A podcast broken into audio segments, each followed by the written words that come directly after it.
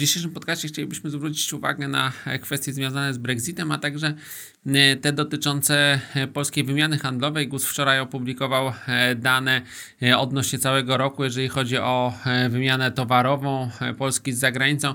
No i tutaj były niepokojące doniesienia. Jeżeli zaś chodzi o ten pierwszy temat, to przede wszystkim warto zwrócić uwagę, że dzisiaj było wystąpienie premier May w brytyjskim parlamencie. Cały czas kwestia Brexitu jest nierozwiązana, cały czas Unia Europejska nie chce otworzyć ponownie porozumienia e, wyjściowego, które zostało wynegocjowane e, wspólnie z Wielką e, Brytanią. Także mamy pad. Ten pad na razie nie, nie przekłada się na osłabienie brytyjskiej waluty.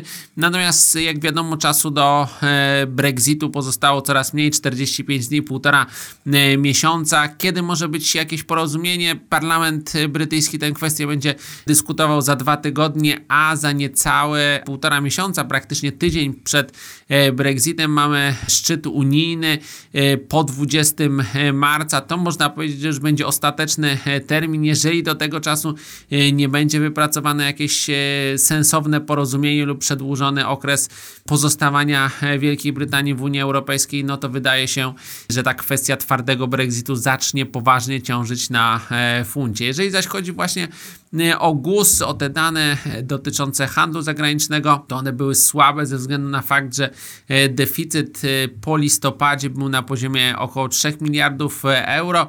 To nie było jakoś dramatyczne dużo, natomiast po grudniu zrobił się 5 miliardów euro i to już zaczyna być całkiem sporo. Widać, że w tej części gospodarki, tej wymiany towarowej Polska staje się coraz mniej konkurencyjna, być może za, za dużo konsumujemy, być może również jeżeli chodzi o ten popyt zewnętrzny z Polski, on jest słabszy, natomiast popyt popyt y, tutaj w kraju był stosunkowo silny, stąd jeżeli chodzi o cały 2018 rok, to import wzrósł prawie 10%, y, eksport wzrósł 7%, także ten rok był słabszy, ale szczególnie ten grudzień może, y, może być zastanawiający. W grudniu często pojawia się deficyt, ale 2 miliardy euro deficytu to bardzo dużo i warto, warto tę kwestię monitorować, nawet jeżeli chodzi o złotego, czy będzie ten negatywny trend przedłużony. Gdyby tak, to na nawet, nawet jakieś niepokoje związane ze złotym e, mogą się pojawić, jeżeli tak silny deficyt w kolejnych miesiącach e, by się utrzymał.